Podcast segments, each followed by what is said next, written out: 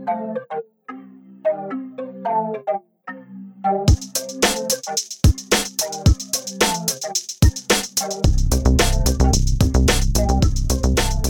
and welcome to another episode of the Meaning of Health podcast. I'm one of your hosts, Craig. And my name's Courtney. And we're here today with a very special guest, Dr. Karen Martin from the School of Population Health at UWA. Um, so, welcome, Karen. Thank you. Thanks for having me. It's great that you could make it on. Uh, and especially interesting because of the variation in um, research and work that you've done over, over the years. Uh, I had a look at your profile on the UWA website just to get a feel for uh, what you've done in the past and what you're doing currently. And amongst uh, the list of many things is uh, you've looked at psychological and post traumatic stress, um, domestic violence, mental health, loneliness, health in homeless and refugee populations, and also some work on physical activity, screen use, energy drinks, and overweight and obesity. Uh, and outside of a university setting, it looks like you've worked in palliative care research when you were at the WA Hospice Palliative Care Association. So yes. that's that's quite a list. Um, so yeah, do you want to tell me a little bit more about what your current title and role are at the school and what you're doing? Sure, I'm a research assistant professor, um, and half of my role is teaching and half is research. Uh, the teaching involves uh, being the unit coordinator for dissertation and honours students and I'm also coordinating a practicum, um, two practicum units. One is for undergraduate students and one is for postgrad students. And these students go out into the workplace and develop their skills and apply some of their um, population health knowledge uh, into practice. Um, uh, for a semester for the postgrad students and for 150 hours for the undergrad students. So that's really rewarding watching um, the students develop and, and grow and, and get some confidence. Yeah, and I've my work has sort of intersected with yours a little bit, and I've helped out a couple of times with some of the units that you've done, you know, um, assessing students and whatnot. And it is really interesting to see the content of those units and how excited the students get about, you know, what they're doing and whatnot. So it's really interesting. And um, I was lucky enough to have Karen as uh, someone who got me the practicum as well. So very, very good. Thank you. Excellent. So the notorious Karen Martin. That's right. uh, so research is, is not what you've always done. So I'm interested to know a little bit about what you might have done for work prior to getting involved in research. Okay. Um, look, I my undergraduate degree was in anatomy and human biology um, and also anthropology here at UWA. Um, initially, when I left uni, it, it's sort of hard to know what to do. I was really interested in health, but you know, 20 odd years ago, there wasn't really public health as a discipline. And I ended up being a sleep technologist working at Charlie Gairdner Hospital.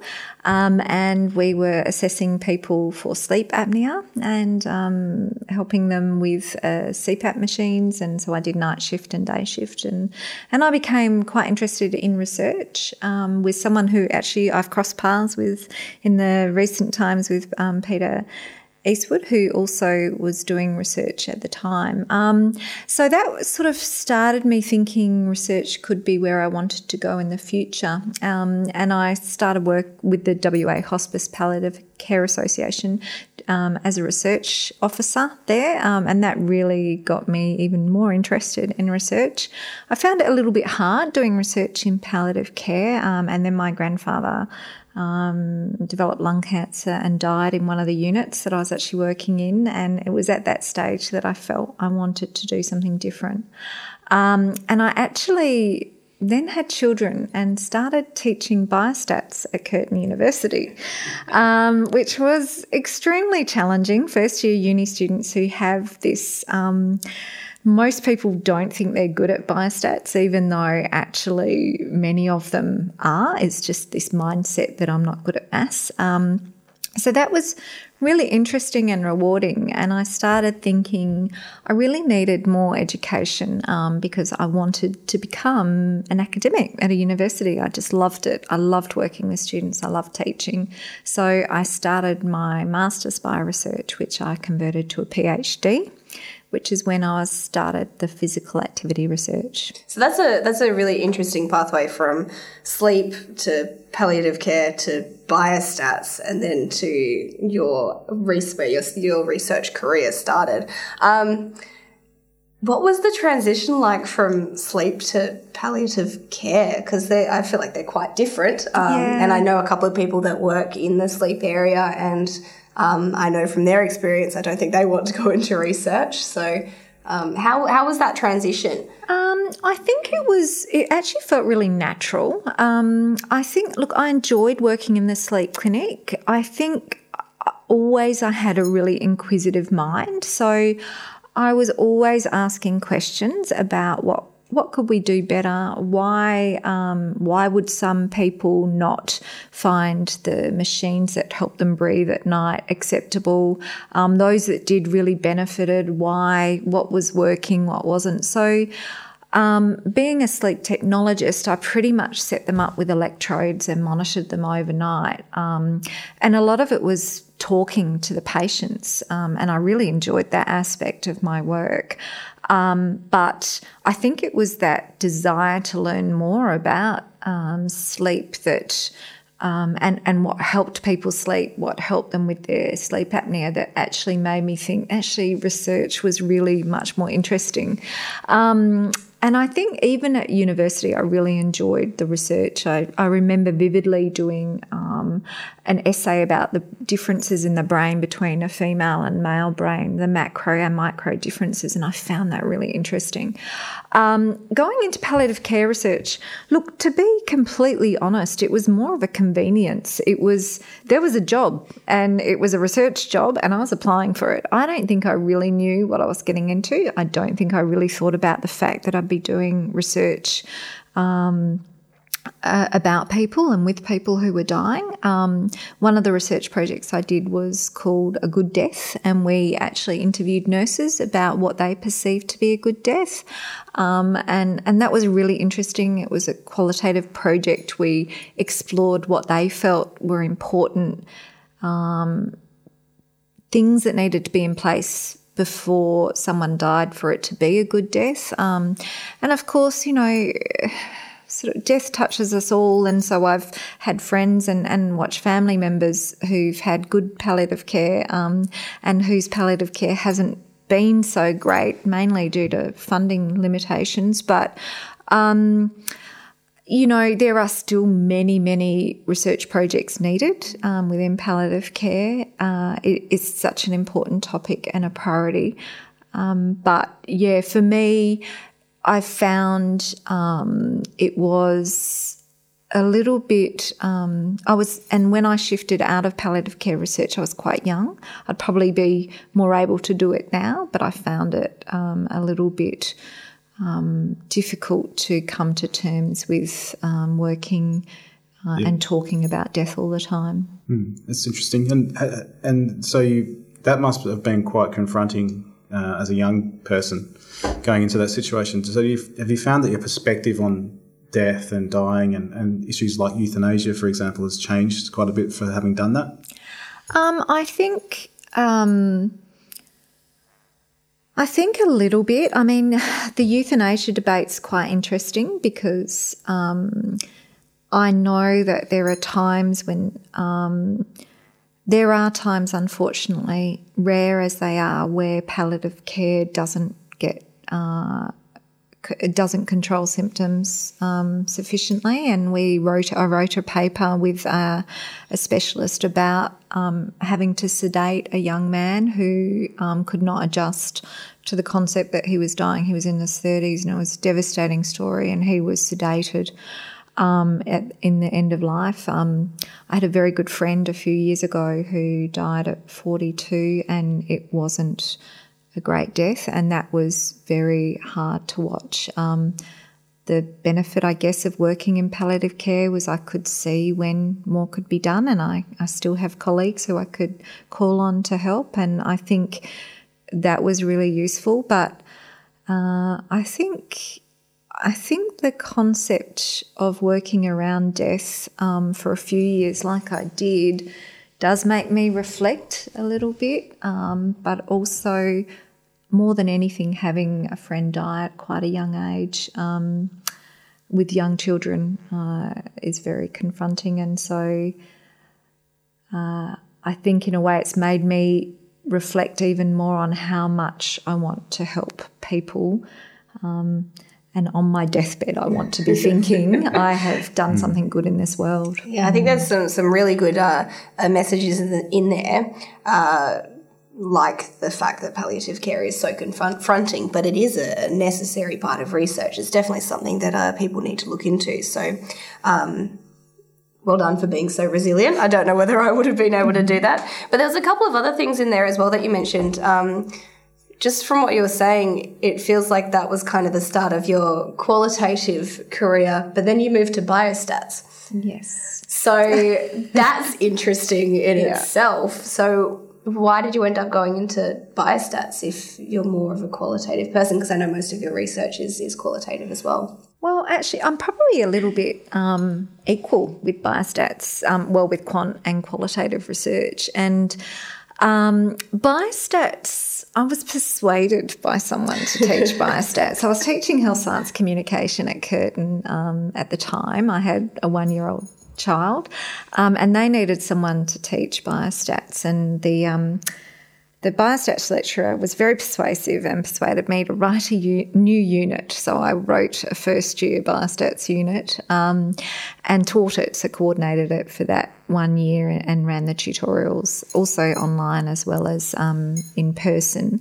Um, I think it worked because my biostats knowledge was actually relatively basic, and so I could um, bring myself down to that early knowledge um, quite easily. Um, and it would no doubt it was a challenging year, and I remember being asked questions I didn't know the answers to, and that was um, a bit confronting. But then the same happens now. I'm asked questions um, I don't know the answer to with the area that I'm now an expert in, and we don't. And I guess that's part of research is knowing we don't always have the answers. But um, so my biostats knowledge um, is still relatively average. I wouldn't say I'm an advanced biostats person. I used relatively complex stats for my PhD. I used multi-level modelling and and learned um, R software system, but um, I'm certainly not enthusiastic about. Um, I'm not like you, Courtney, um, or you, Craig, where the idea of doing stats is really invigorating for me, but I will do them. Um, and I do find um, it quite exciting to come up with some really good results when I do stats. My PhD was mixed methods, so I actually um, did a whole load of qualitative data to help inform some development of some instruments I used to assess the school environment. Um, so, and still, I do um, occasionally um, use statistics, I guess, um, more than anything to try and demonstrate an effect of an intervention. And we'll be doing that with um, the research we'll be doing in schools in the next few years. But I think the qualitative research is really important to help contextualize the findings that you have. Your quantitative research is really important, but to to be able to identify the why and explore the why. Why does this happen? Um, I, I, really enjoy as well. So I, I like um, all aspects of research and I like learning about new methodologies as well. Um, something I probably don't have enough time to do, but um, yeah, really want to explore. Which is why it's always wonderful being a PhD supervisor because you get to hear other methodologies that your students identify and they have a little bit more time to explore. So um, yeah, I do as you can tell, enjoy research. um, I think maybe something that we need to quickly cover is the difference between qualitative and quantitative research. Uh, so, very quickly, quantitative is. Um, I'd, I would say personally more to do with numbers and your traditional statistics, so your ANOVAs and your t-tests and all that kind of thing. Um, whereas qualitative is really more getting out, talking to the people, seeing how they're going with whatever the research is, uh, interviews, and then also, for example, advocacy and looking at uh, what people are doing in the real world.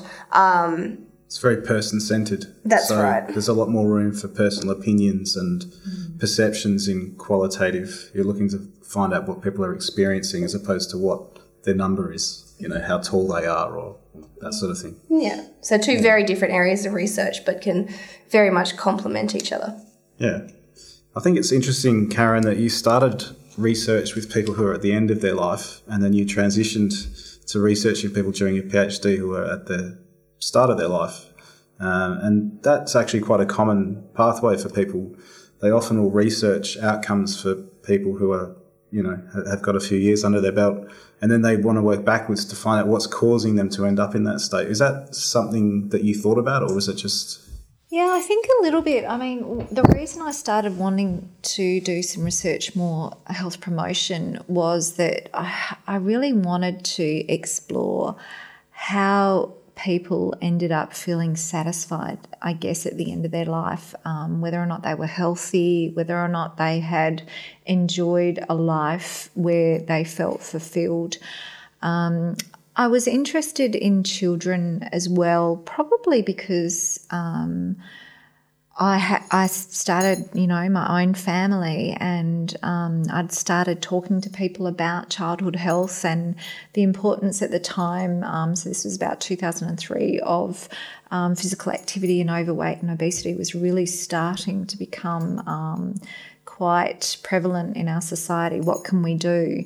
Um, and I spoke with a researcher, Billie Giles-Corti, um, who was my PhD supervisor, um, about um, some of the work she was doing. And she was looking at how environments impact physical activity behaviour. So um, the project that I did was looking at what aspects of the school environment influence physical activity in the school environment. And um, so we looked at the physical environment, but when I was doing the qualitative interviews before developing my instruments, it became really clear that the social environment and policy environment was also really important and, in fact, interacted with the physical environment. So if you had teachers and a school um, culture that was really supportive of physical activity, then the, they were more likely, from what I could tell, um, to be thinking about what they needed to do um, environment wise to provide an environment that promoted physical activity.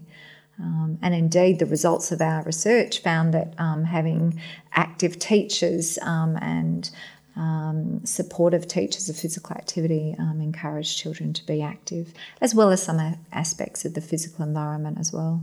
And, and have you seen schools and the way they operate change, or not necessarily schools, but pre, uh, those kindy sort of environments and daycare environments yeah, change? Yeah, absolutely. And my and my PhD was in schools, the primary schools, yeah. And um, after we did, I did the research about school environments, um, we started um, with my colleague, Professor Lisa Wood, looking at what children wanted um, to support their physical activity and play.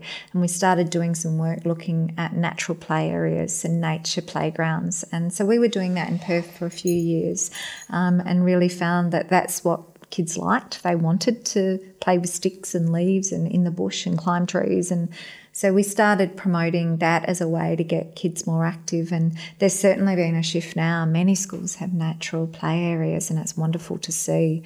Um, and I think that concept and understanding of the benefits of nature for children um, and playing outside has really burgeoned over the last few years. Yeah, I think um, just like reflecting back I know as a kid that was something that I'd definitely prefer as well as like I was very much an active kid that would run amok and climb trees and all that kind of thing. So I can definitely see um, that being a preference for, for most kids. So it's it's good to see that change in schools and I can see it now as well with the schools that I drive past and things like that is those playgrounds have changed, um, which is great. Mm, yeah. Definitely. Interesting. And your work has taken you to some interesting places as well. I believe you did some work in the prisons in WA at one point. I did, yeah. So um, when I was working in schools, and I guess there was there's almost been this pathway.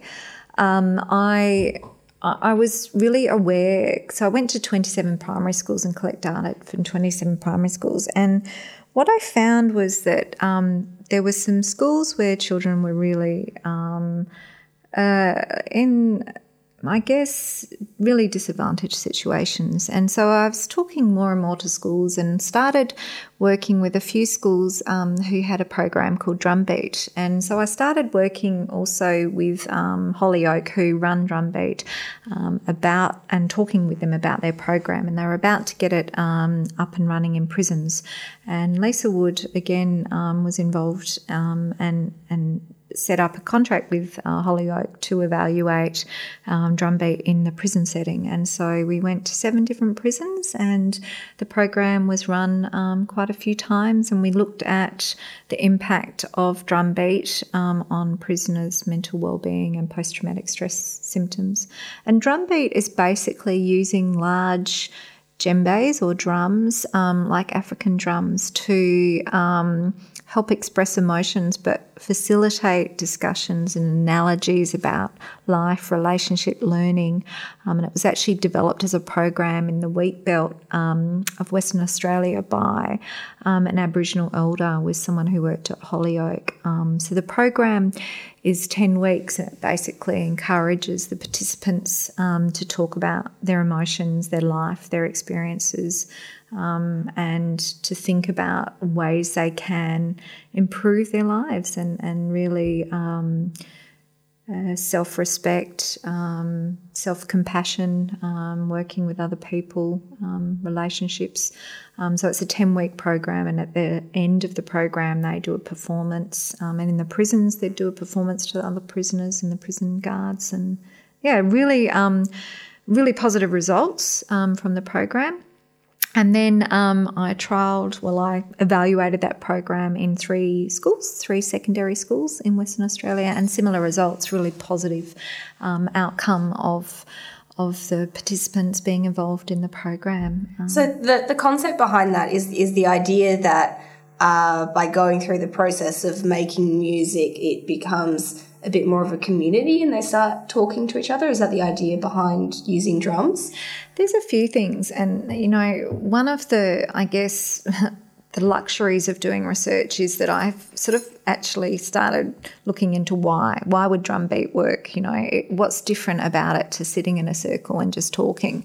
And part of it, I think, is that you've got this physical barrier that is a protection, but you're sitting in a circle and you're making music um, and you can be really bad at it, but everyone laughs. And you know, I've sat in these drumming circles, and so what what really strikes me is the smiling that goes on. Um, and so there's some aspects of mirroring each other's behaviour, but I also think the the drumming, the rhythm, the making the music, um, the sharing um, also uh, has an impact. So I actually think it's almost like a cumulative effect. So you've got some music making, you've got the discussion, you've got the teamwork, um, the watching each other, the, sh- the taking turns to make music, the making mistakes and and not feeling bad and encouragement of each other as well and that sense of community that does develop as a group is is really I think quite inspiring.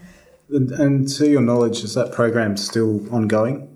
Through Holyoake? Uh, it's still running. Yeah, it's it's um it's actually being uh, transported to America quite a lot and reaching out um, to a lot of prisons and schools in America. It's not still being run in prisons here, unfortunately. We're really hoping that um, that there's some funding to support it being started in prisons since it was so successful and so well received by the um, participants, the the um, inmates there, um, and the guards and the, the staff really thought it was a positive as well. Um, so I, I don't know, I, I, really hope so, but it's still being run in schools in WA really successfully. Mm-hmm. So, um, and it's just been recently tested. So we've just done some more, more research looking at its use in veteran populations yep. as well. That's interesting. Um, so that's a pretty nice segue. So that population that you've just been talking about tend to experience trauma at at much higher rates than other, you know the rest of the community. Uh, and I know that that is an area of your current work that you're really focused on. Um, do you want to give us a bit of background into how you got involved in trauma informed care and you know how that's progressed as time's gone on for you? Sure. Um, like I was saying earlier, Craig, that um, understanding when I went out to schools and looking at um, the childhood experiences of some of the children who were displaying quite dysfunctional behaviour was really quite um, confronting for me, I think. Um, and I certainly didn't wasn't brought up in a wealthy area. I was actually quite poor as a child, um, but we.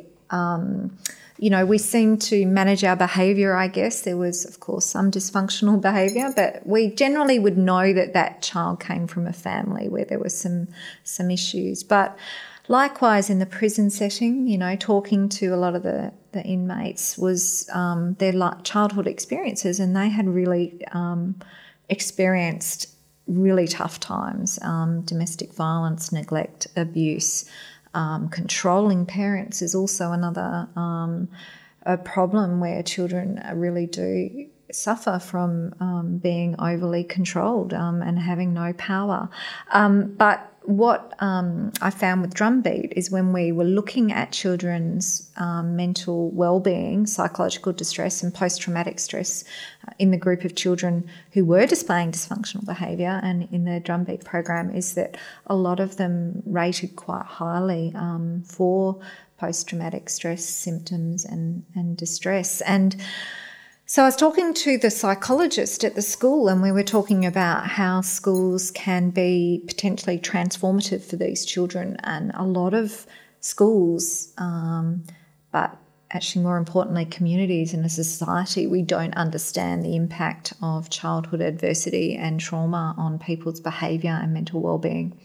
So that started to really um, become an interest for me in something like, well, what can we do? What can we actually do to make a change here? How can we teach um, society? How can we get teachers, um, school staff to understand that a lot of the time children who display dysfunctional behaviours, and that can be um, externalizing behaviors, angry, violent, aggressive, loud, inappropriate, or it can be internalizing, so um, mental health problems like depression, anxiety, self harm.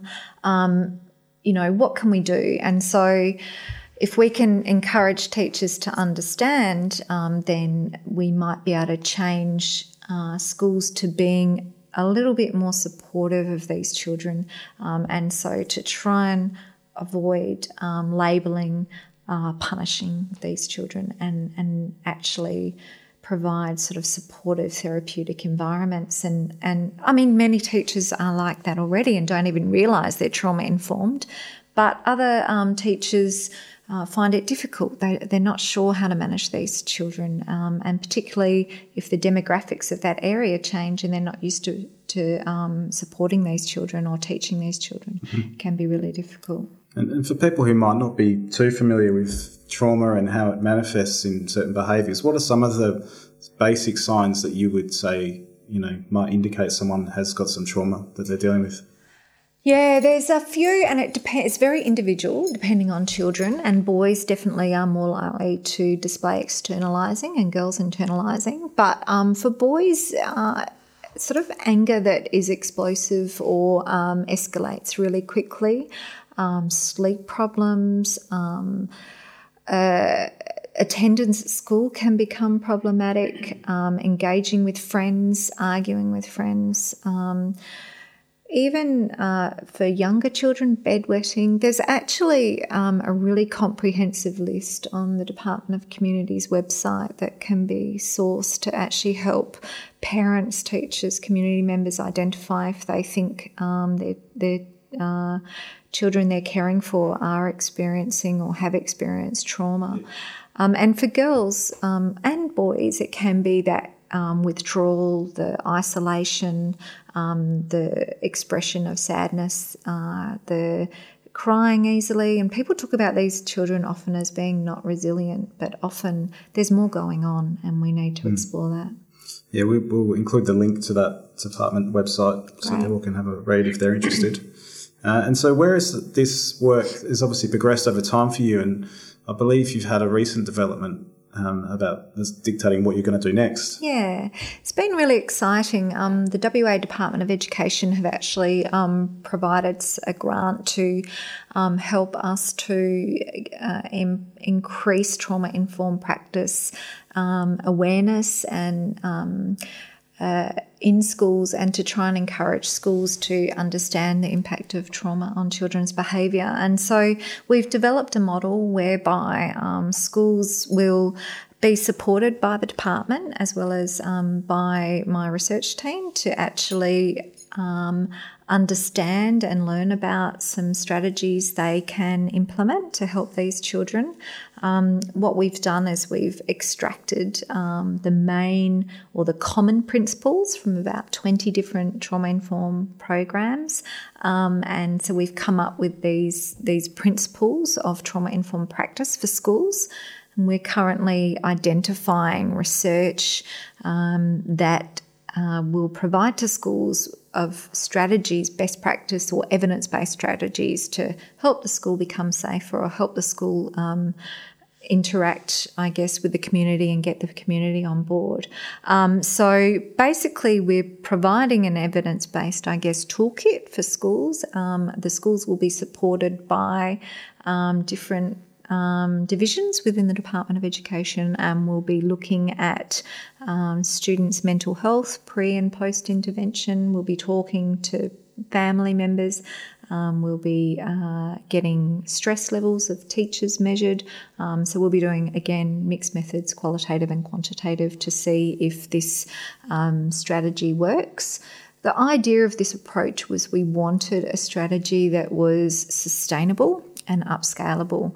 Um, and so we feel that the work that we've done in this model will be um, those two really important um, aspects. So it's not a program that we take into schools and say, here, do this and leave. It's actually a culture, a, a shift and understanding, um, and also ensuring that the schools aren't given more to do, but that it's a slightly different way of working, of communicating, um, of trying to reduce punishment, um, and some of the strategies that are really common that we all use and um, you know, we we often use shame to try and control children's behaviour, so to try and encourage schools to think of alternatives.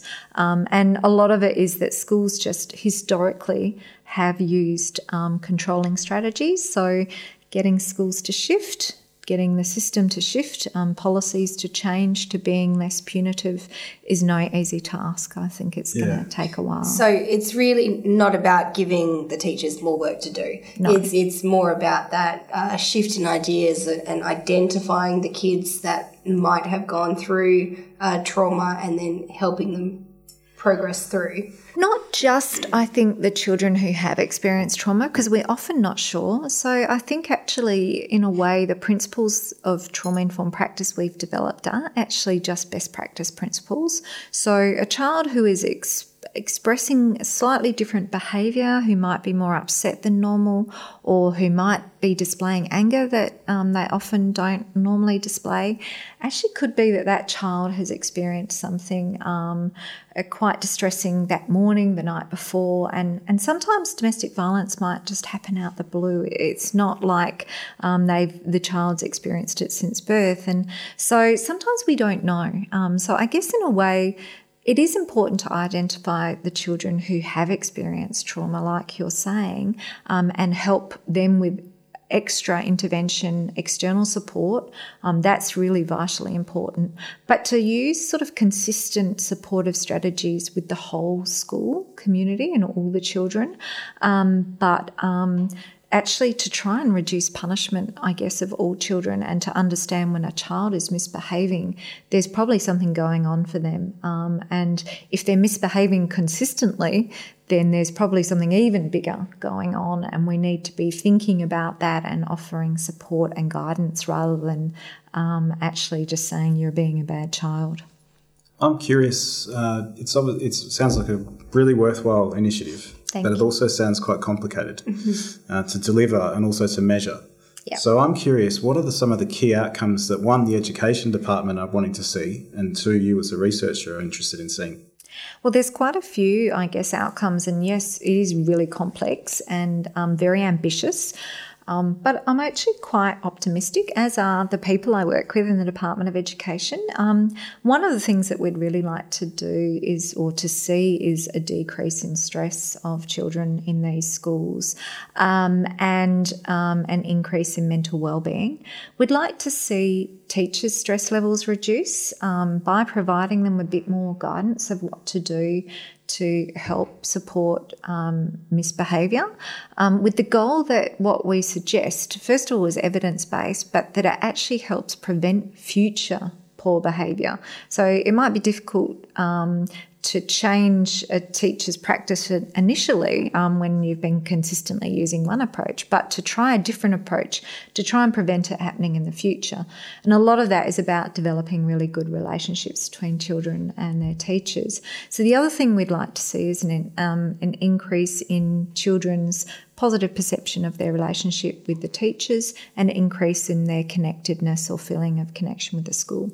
The other thing that um, we will, and the department certainly is interested, is reportable critical incidents. So hopefully a reduction in some of those negative um, critical incidents that are um, happening and that do happen within the school system. An increase in attendance. We hope that children will be more engaged in school and more likely to attend school. Um, and of course, a reduction in suspensions and exclusions. So it sounds like there's some safety outcomes, some behavioural mm. outcomes, and I'm interested how if you guys have any expectations that that would translate into better educational outcomes as well in terms of educational attainment or performance. Absolutely. You know, the fact that we sort of hope um, that attendance increase is certainly something that is likely to directly benefit um, children's academic outcomes, but also less disruption in the classroom and more attention to these children. And we know that children who are um, emotionally dysregulated, which often happens when they've experienced um, adversity, don't learn well. So, if we can help these children overcome some of the symptoms associated with trauma, um, then we are helping them to be better placed to learn. And that's something that is really important. And we talk a lot about how, well, schools are there to teach children, and that is very tr- true. But schools are also there to teach children about emotional regulation, um, but also um, how to develop healthy relationships and respond to adversity. Um, and children will not learn properly if they are not feeling good about themselves, if they are feeling stressed, if they are, as I said, dysregulated. So until we develop and think of strategies to help these children, um, they will not learn as well as if they were um, well balanced and, and feeling good. Um, so ultimately, you know, we're also going to be helping the whole school community because not only would it help those children who are um, directly um, experiencing dysfunctional um, family lives and dysfunctional behaviour, but also the children who have healthy home lives, who um, they sort of see and understand um, and are in more supportive environments overall. Mm-hmm. And do parents fit into this strategy as well? Because they seem like a pretty big piece to that puzzle too.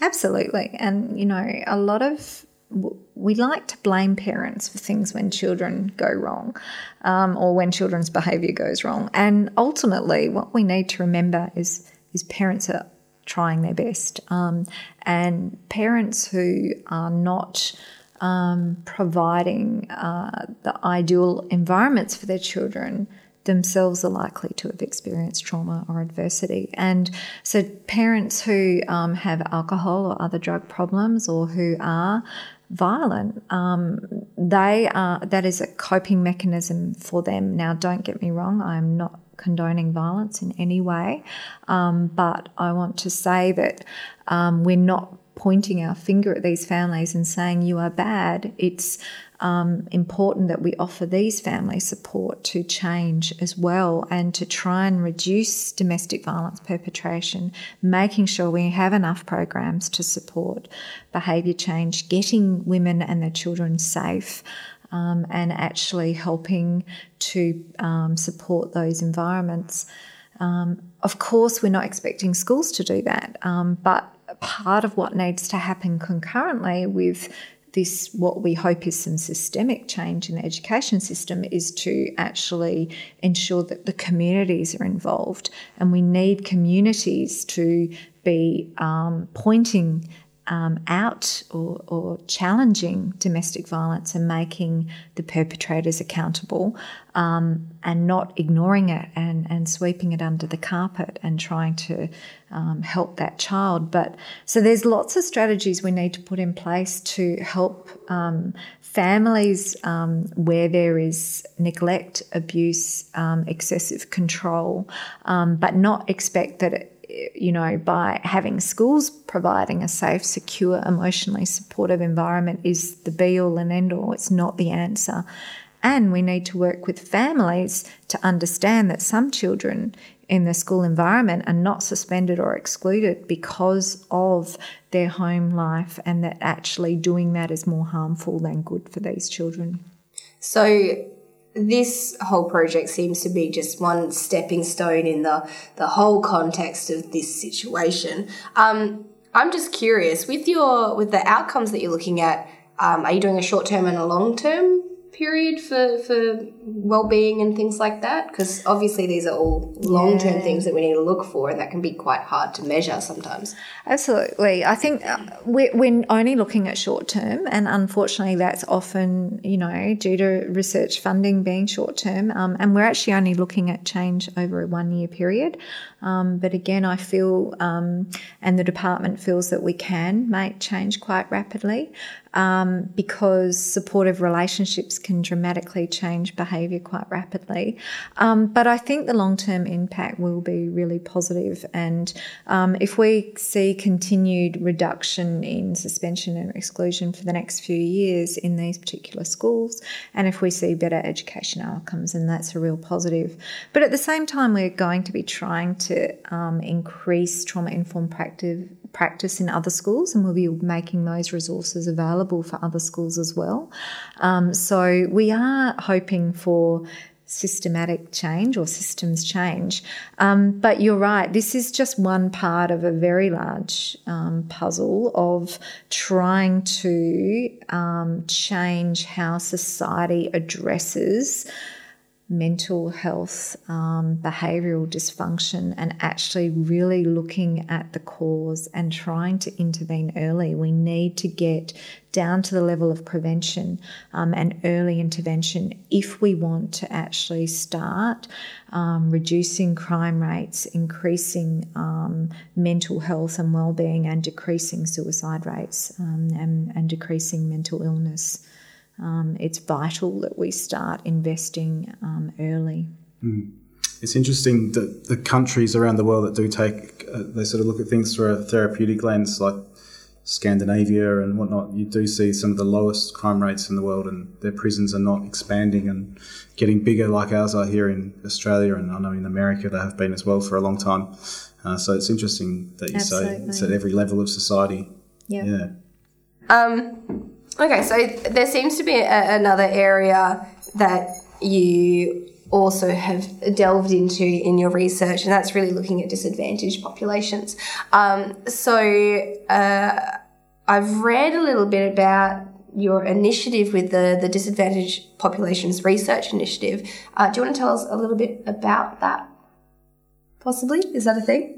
Yeah, so that's a research group within the school. Oh, okay. Yeah. Is that, is that right? DAPRI? Oh yeah, DAPRI. Yeah, yeah. should have said the acronym. um, that's actually, you know, that research is um, a lot of work with Lisa Wood, who does research with homeless populations, and so um, there's a real tie in, I guess, between uh, trauma informed practice and the outcome of homelessness. Um, and so, what we're trying to do, I guess, is to intervene early, but also think about okay, what are the outcomes of trauma and adversity, and homelessness is a big um, outcome that we need to address. Um, and so, again, trying to think of different strategies to not just get people out of homelessness initially, but to get them housed in the long term and to think about um, I guess, a different approach. And um, so the research has started focusing on intervening um, when people are admitted to hospital and are homeless. Um, and we've started exploring um, aspects such as when um, people are released from prison uh, what happens if they have no home to go to. So, the other thing I guess that we really are trying to focus on is reducing that intergenerational trauma. And so, you've got people who are homeless, families who are homeless, and not just getting them set up for the short term, but thinking about what strategies are in place in the longer term.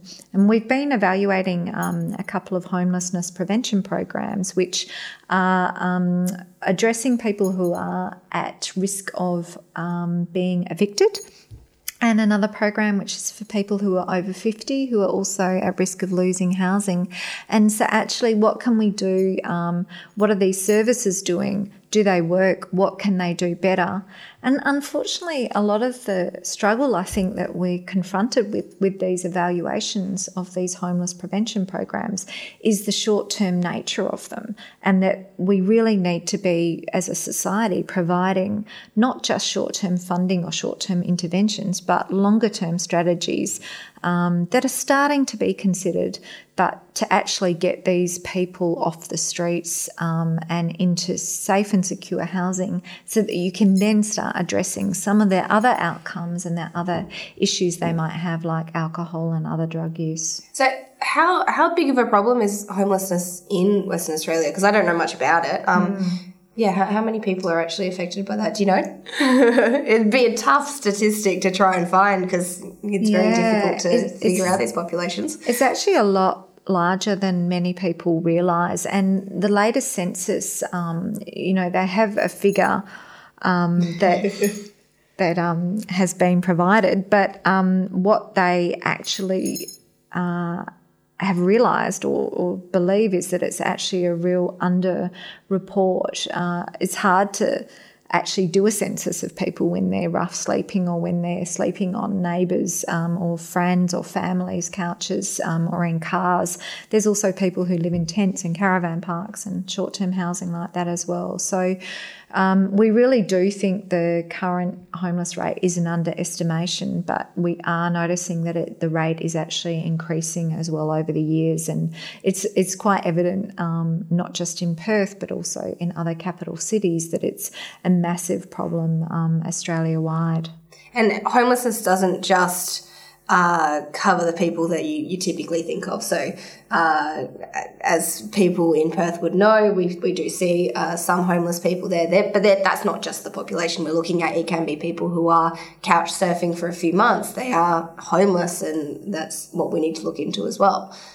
Absolutely. And, you know, sometimes you'll be chatting to a friend, and, and I've got a friend who said, you know, he was sleeping in his car when he was 18. He was homeless, he'd been kicked out of home. And um, so there is an invisible homelessness that goes on as well. And we're, we're not aware um, that of how prevalent that is. And they may not be sleeping on a park bench, but they don't have safe and secure housing. And um, I heard of a family recently who was staying in a caravan park, um, and it's quite cold, and they're living in a tent, and it's a family of three children, um, you know, under five, and and and that's quite confronting that we have um, such a wealthy country, but so many people who still don't have warm, secure shelter.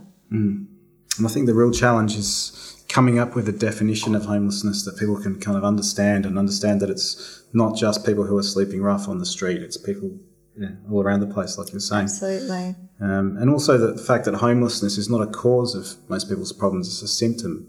And so it's going back to the root causes and why are those people homeless? There are a lot of other things going wrong in their lives that cause them to end up being homeless and absolutely. i'm sure you're seeing that in your research. Definitely and we did some research um, in melbourne where we were interviewing um, some people who had been homeless and were luckily luckily enough um, housed due to some of the programs the wonderful programs that are going on around australia.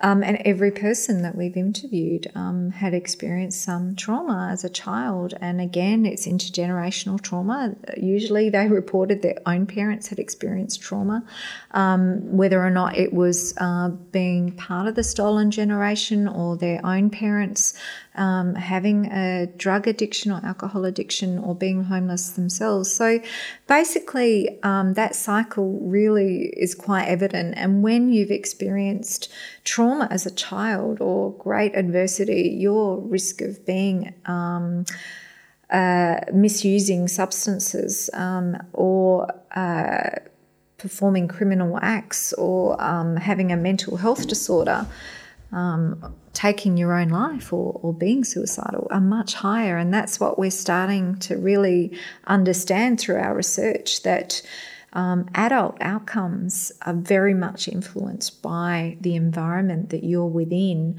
not just in the very early years, but as you're growing up and developing. And if you are given a loving, safe environment with parents who give you unconditional love, then you're at a much better place than, than than people who have not experienced that um, and who have experienced um, domestic violence or abuse or neglect. Which is why I guess this um, the trauma informed practice that you want to put into schools, I can uh, make a link that it would also potentially affect homelessness as well because it's all all interconnected. Absolutely, and we've often heard of the school to prison pipeline where we can identify early children who are likely to end up in prison. Um, and for some families, there's um, you know many members of their family who of their different generations who end up in prison as well. So the whole hope is to actually try and stop that cycle and to actually intervene as early as we can. But it's not just in schools that we need to be trauma informed, and we need to be trauma informed in the mental health system, in our overall health system, in our universities. Um, in our society as a whole, we actually need to stop calling out for tougher penalties and harsher treatment of people who do wrong and actually encourage people to be more understanding of why people may end up um, addicted to drugs or be a perpetrator of domestic violence because that's how we will get these people to change. And if a man is violent and ends up in prison, um, that's not necessarily going to change his behaviour. We need to be investing in programs that change his behaviour because a woman might eventually leave a violent man, which is wonderful when she does, but that man will end up with someone else. And, and that's what we need to understand. Why do people do it? What can we do to prevent it? And what can we do to challenge the current practice that we have of punishing people for behaviour that is um, societally unacceptable? Mm. I thought it was interesting and it's slightly off topic, but um, one of the local football coaches here, a guy called Ross Lyon, would talk about this in the context of his players, you know, misbehaving or not doing the right thing. And he always said, we challenge the behaviour but support the person. And I think that's kind of interesting, like an interesting um, concept for that group as well. Um, because we know that locking people up and not doing anything else doesn't work because our prison population is going up and people are reoffending and going back to prison at a greater rate, going back to prison sooner a lot of the time. So you know, unless something's happening whilst they're in prison, it's really not going to change. If anything, it's just going to keep getting worse, and the same people are going to be more and more disadvantaged.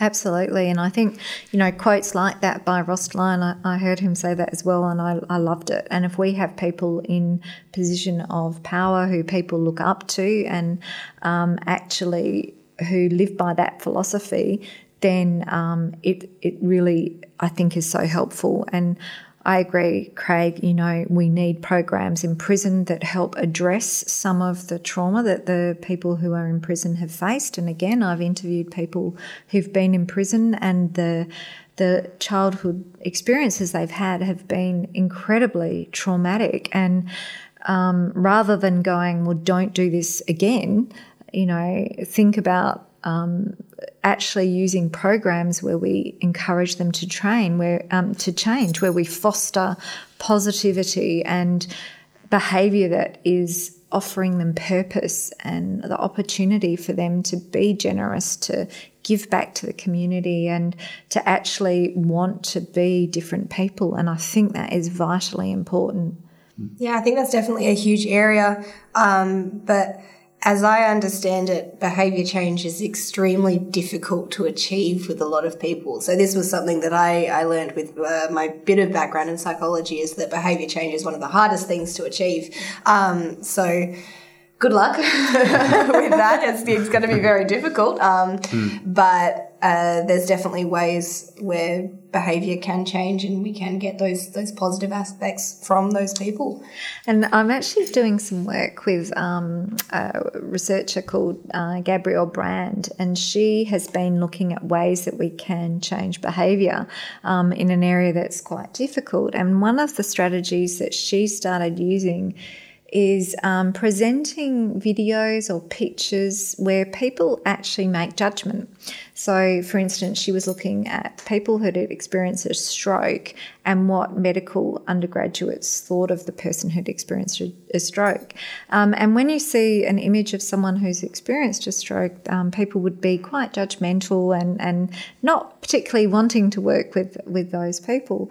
But when you tell um, the medical students the story about that person's life and you hear their voice and, and see some video of them, makes you really uncomfortable because you realize you've been quite judgmental. So we hope to use similar strategies where unfortunately you need people to be a little bit uncomfortable about their own judgment and their own thinking um, for them to start shifting their perceptions and their beliefs. So at the same time as saying we need to intervene early and we need to change how people think, we also need to be doing research about well, how do we do that? What strategies do we put in place? How can we shift people to um, practicing more based on evidence than than what we think works or what our society tells us will work.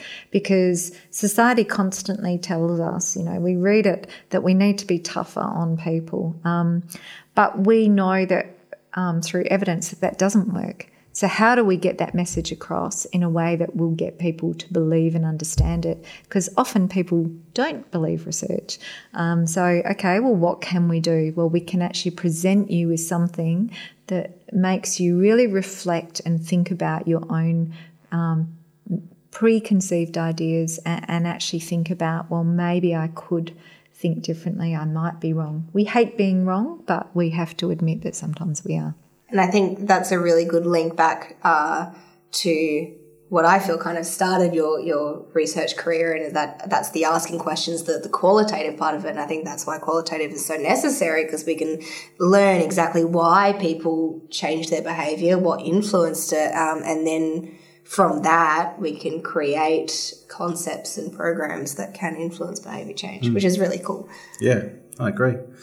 Um, I think we're probably coming towards the end, Karen. So, just before we do finish up, uh, if people are interested in speaking to you further about your research or anything else related to your work, um, how can they get in touch with you? Sure.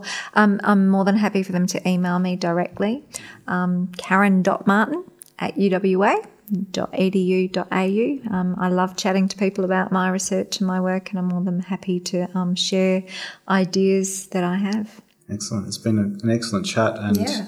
Really interesting to hear the, the detail about what you're doing because I've seen you talk about your work before, but not in such detail as mm-hmm. that. So it's really really been great. Yes, thank you very much for coming and joining us as our guest today. It has been very, very good. Yeah, Thanks for having me. It's yeah, been you're very welcome. And Courtney, how can people get in touch with us at the podcast? Uh, well, we have an email and we also have a Twitter account, but I have forgotten what the email is. Okay, so the, the email is meaningofhealth at outlook.com. I'll remember it one day. Yeah. And what about the Twitter? Uh, that is at Health Means What. So you can Excellent. find us on there and there'll be links to our podcast, but you're probably already listening to it and yep. know where it is. Excellent. All right. Well, thank you very much once again, Karen. yes, thank you. Thank Pleasure. you, Courtney. Thank you, Craig. And we will speak to everybody again soon. Sounds good. See you later. Thank you.